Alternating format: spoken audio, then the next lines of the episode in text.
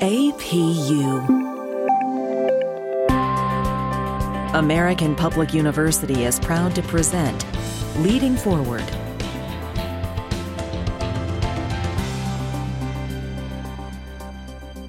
Welcome to our podcast today. I'm your host, Marie Gould Harper.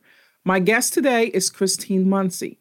We are going to discuss job search in a gig economy. Christine, welcome to our podcast and thank you for joining me again. I want to remind our audience of Christine's background. Christine is an Associate Vice President of Career Services at American Public University. Throughout her career, she has focused on developing new programs and innovative services which benefit student development, typically focusing on the adult learner. Christine holds two certifications in the area of career development, and they are Global Career Development Facilitator and Certified Career Services Professional. She has been published on multiple blogs, designs and facilitates comprehensive team builders for corporation, and has presented at various conferences.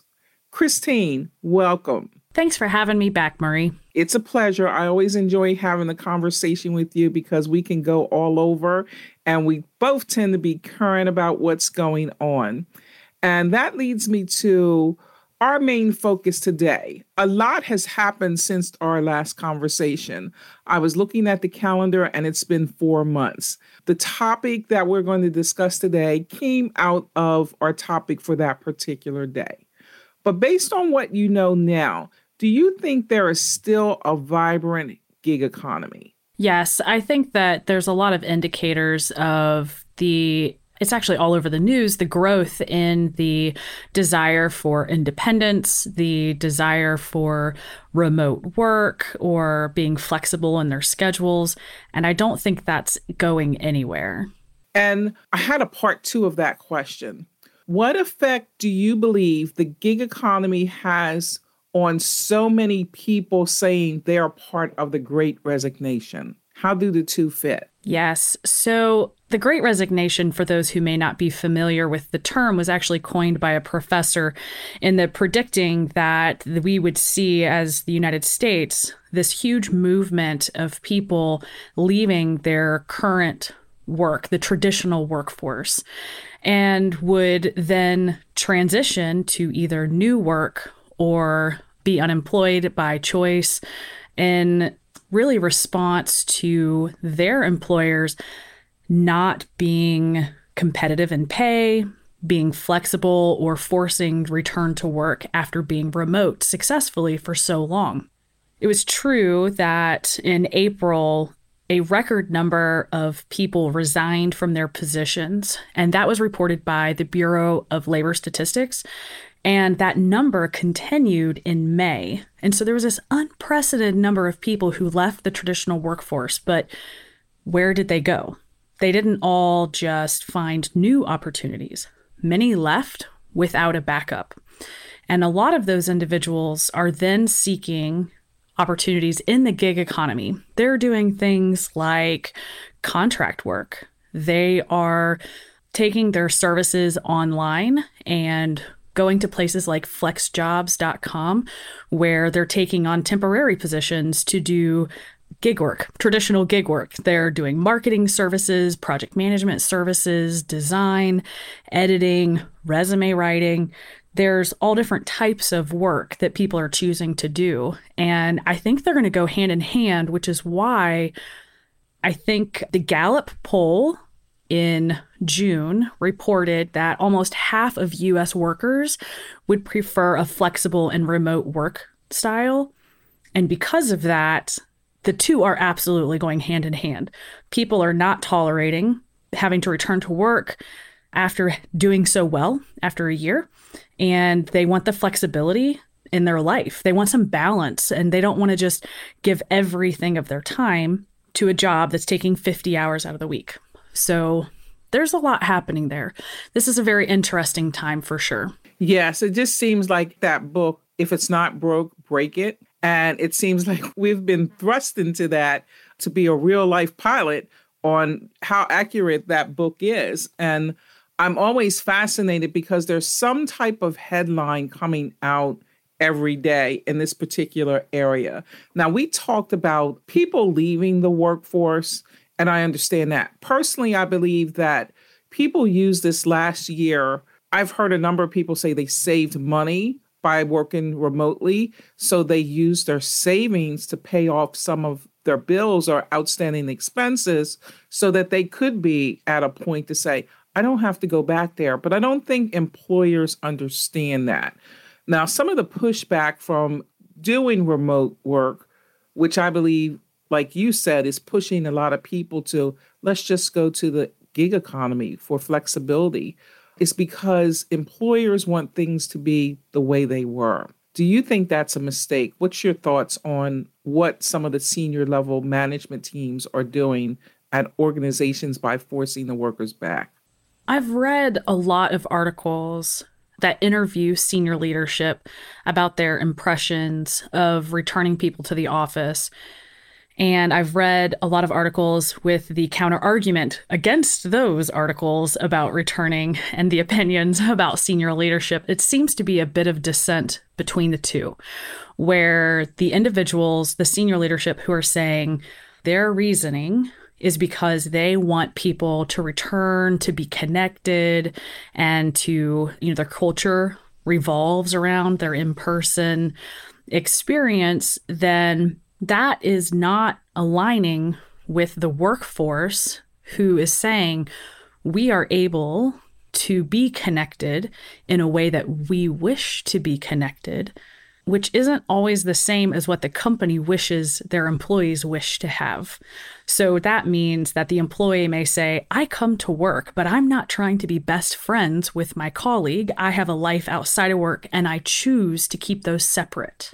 And there's a very loud movement of people who are saying that that's their preference. And that does not align with what these companies who are pushing people back into the office and that disconnect right there is what I believe is the rub. That's the challenge between the two forces. And senior leaders who are pushing hard, they are going to have to do backfills and they need to do hire for culture. So, what culture are you trying to create within your workforce in person and put that in the front? And that way, people who are looking for work can choose at the front if they want to participate in that. But the people who are already there, who've already had what they needed, which was remote, and they felt connected enough, they will not be happy and they will be eventually leaving. I totally agree with what you said. And you mentioned something I just want to take a few minutes to talk about. You mentioned that employers are going to have to state what their intent is. And I believe that wholeheartedly. And I also think when they have their advertisements, they have to be completely transparent. There was a movement that they should be transparent about salaries. Now I think there should be transparency around remote work, as well as another topic I want to bring up to you. In the last week or two, there's been a lot of articles out there on this topic, and that is the mask mandate.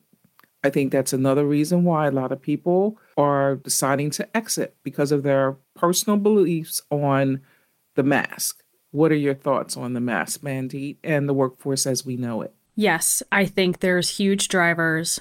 The vaccine is one, the mask is another. These are pieces that people feel profoundly strong about. And for them, to feel so passionate about something, it's important for them to then consider the implication of working somewhere that doesn't match. It will be an emotional drain on that person, regardless of which side it is. It is something that will seep into their being and will go against them and unfortunately cause fatigue, burnout, exhaustion, depression those things are serious mental health concerns. When a job starts impacting your mental health in a negative way, it's time to reconsider what is important to you. And I would hope that in the last year and a half, really at this point, if the last year and a half, we've learned the value of protecting our mental health. And we've learned to value what is important to us. but also to not make rash decisions. And so when something is a red flag to you or is something that you're saying, I can't stand for this, that you immediately start taking action to take steps towards doing what's right for you, your family, your circle, whatever it is that you're protecting, and that you take those steps to do whatever change it is that's necessary for you. And if that's preparing for a job search, then you do it with intent and you're focused and you find something that's right for you and that you ask questions in the interview so you don't find yourself in the same spot you were when you left. Exactly. It is time for a break. Don't go away. We'll be right back. At American Public University, we believe quality education must be more affordable. That's why, as a leader in online higher education, we focus on minimizing costs and maximizing return on learner investment. And we believe higher education must be more accessible. So our online programs start every month. American Public University, within reach, without limits. Learn more at AmericanPublicU.com. Welcome back. I am speaking today with Christine Munsey. I had another question for you, but I want to go along this line. As a career services, career development professional, what are some tips that you have for an individual that has realized that they want to be a part of the gig economy, but they've never done anything like that before? Some people are tempted to just start a business. What type of advice would you give to someone in that transition? Right. So, this is an excellent question. Again, I always try to be methodical. That'll be a theme here, I guess, today is I say do it with intent, put your thoughts into it, do research, find the right path for you.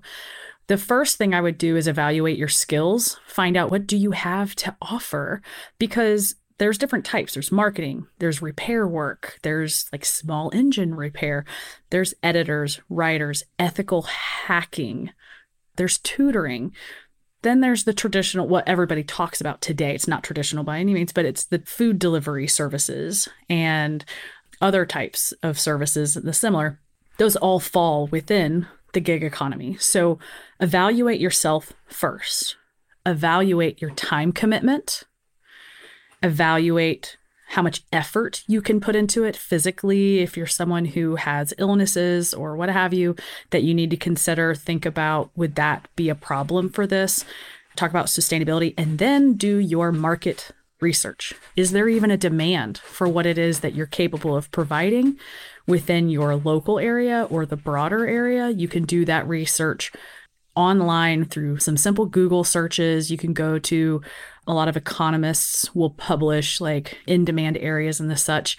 And then I would say moving forward, then you proceed to find the one that's right for you. So, for example, if you're going to do food delivery, you have to consider the impact on your vehicle. Can your vehicle drive that many miles? What is the gas cost right now? How much time do you have to contribute?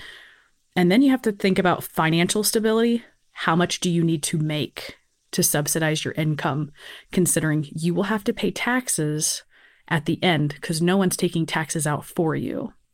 And so those are all things that you have to consider when approaching this. And if you want to just dabble in it to get started, you start that while working full time. And then you start building up your savings so that you can invest in your company to grow your company. Spend money to make money, but always ensure that you're tracking it close enough you know that you're actually making a profit. Okay, one of the things that you stated was while you are employed full time somewhere else. And I know when we started talking about the gig economy, that was possible. But with all the other factors, such as what appears to be employers exerting some type of control over a person's personal life, what advice would you give to the person who may be working remotely but just have been notified by their employer that they have to go back within two weeks and their desire is not to do so? What type of advice would you give that individual? I would say move quick and that free time that you have definitely start digging in to figure out what would be sustainable for you and start signing up for things, start putting things in action. If you're absolutely not going to be returning in two weeks, one piece of advice that sometimes is not always in favor of the employer that I provide to my clients is you look out for you. You are number one. Do not tell your employer unless you absolutely have to that you're not returning. Work until that last day and then turn in your notice. And I say that because if you turn in your notice, if you're in an at will state, they can let you go. And that seems just awful. And like you might be burning a bridge. But realistically, you have two weeks, that's one paycheck. And if you're like so many other Americans who might be living closer to paycheck to paycheck, you may not have an option but to leave that way. So, first thing I would do is just say, what are my options here? And see if you can find something. And then I would start looking at remote jobs. Like I said, FlexJobs is a very popular online job board.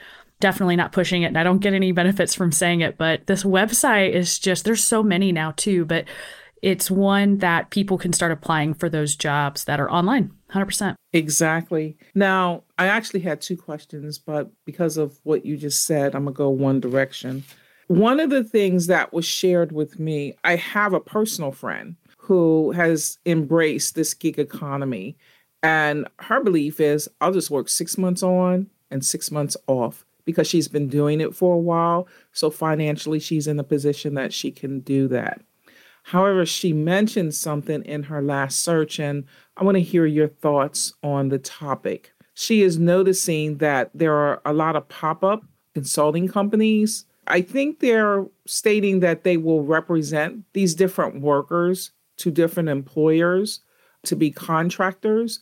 And what they're noticing sometimes is they may advertise one way and call it a remote position.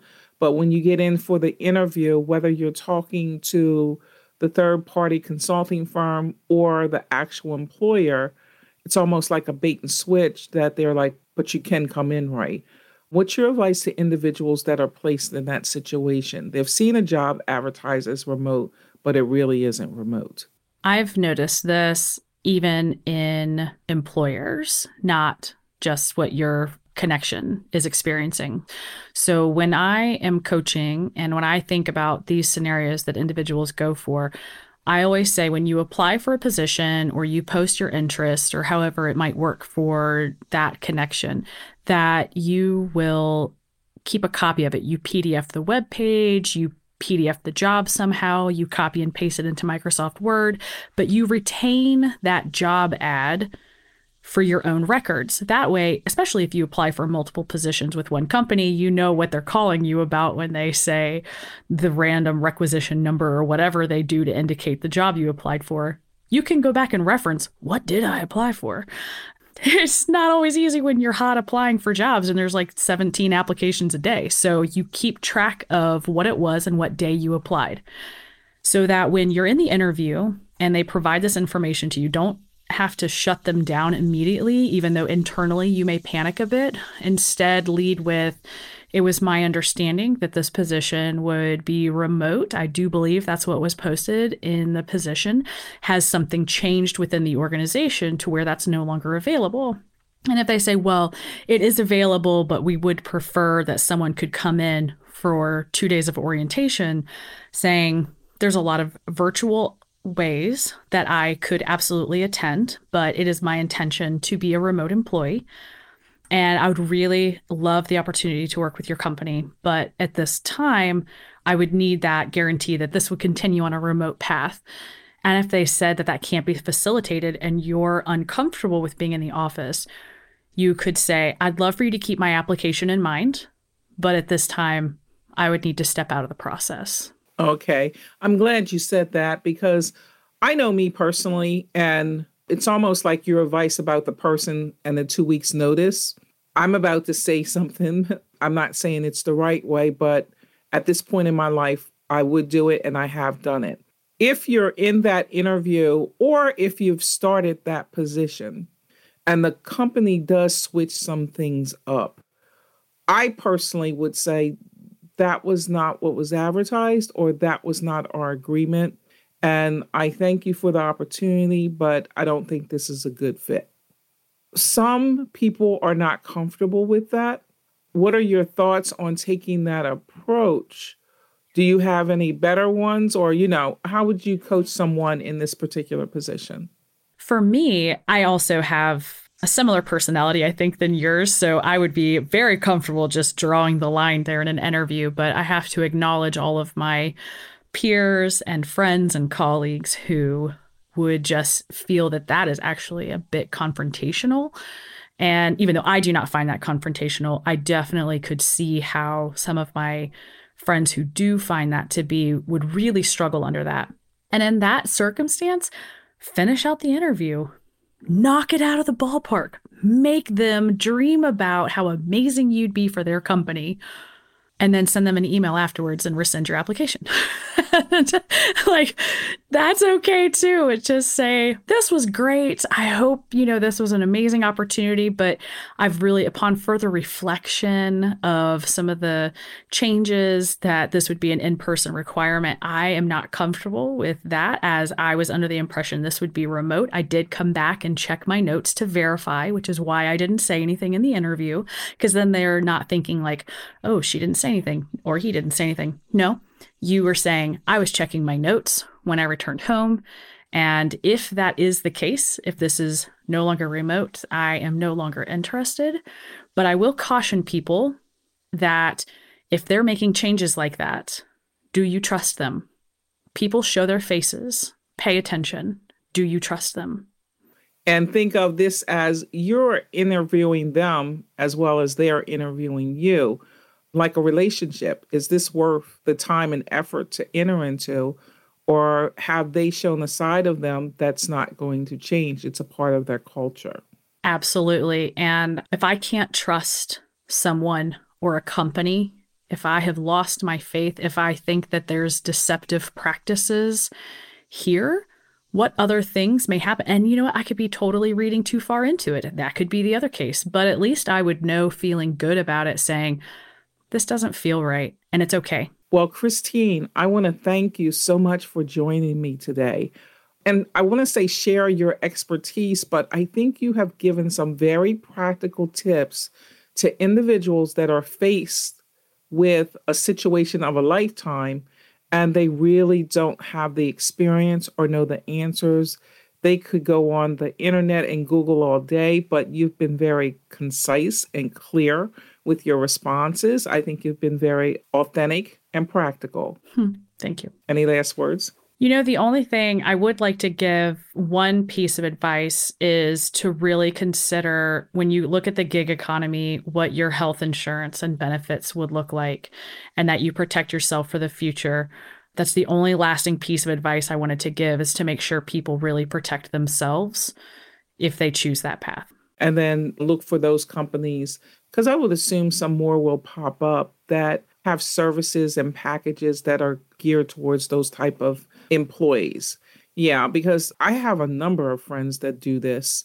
And from what I hear, especially if they're working for a consulting service, that the consulting services have start to be that company instead of the employer that will go out and secure benefits packages so that the contractors can take a part in it a lot of times not exactly like you would have in an actual employer, but something is better than nothing. Precisely. Thank you. I just wanted to add that last tip. We have been speaking with Christine Munsey. This is Marie Gould Harper, thanking you for listening to our podcast today. Have an amazing one. For more information about our university, visit us at studyatapu.com. APU American Public University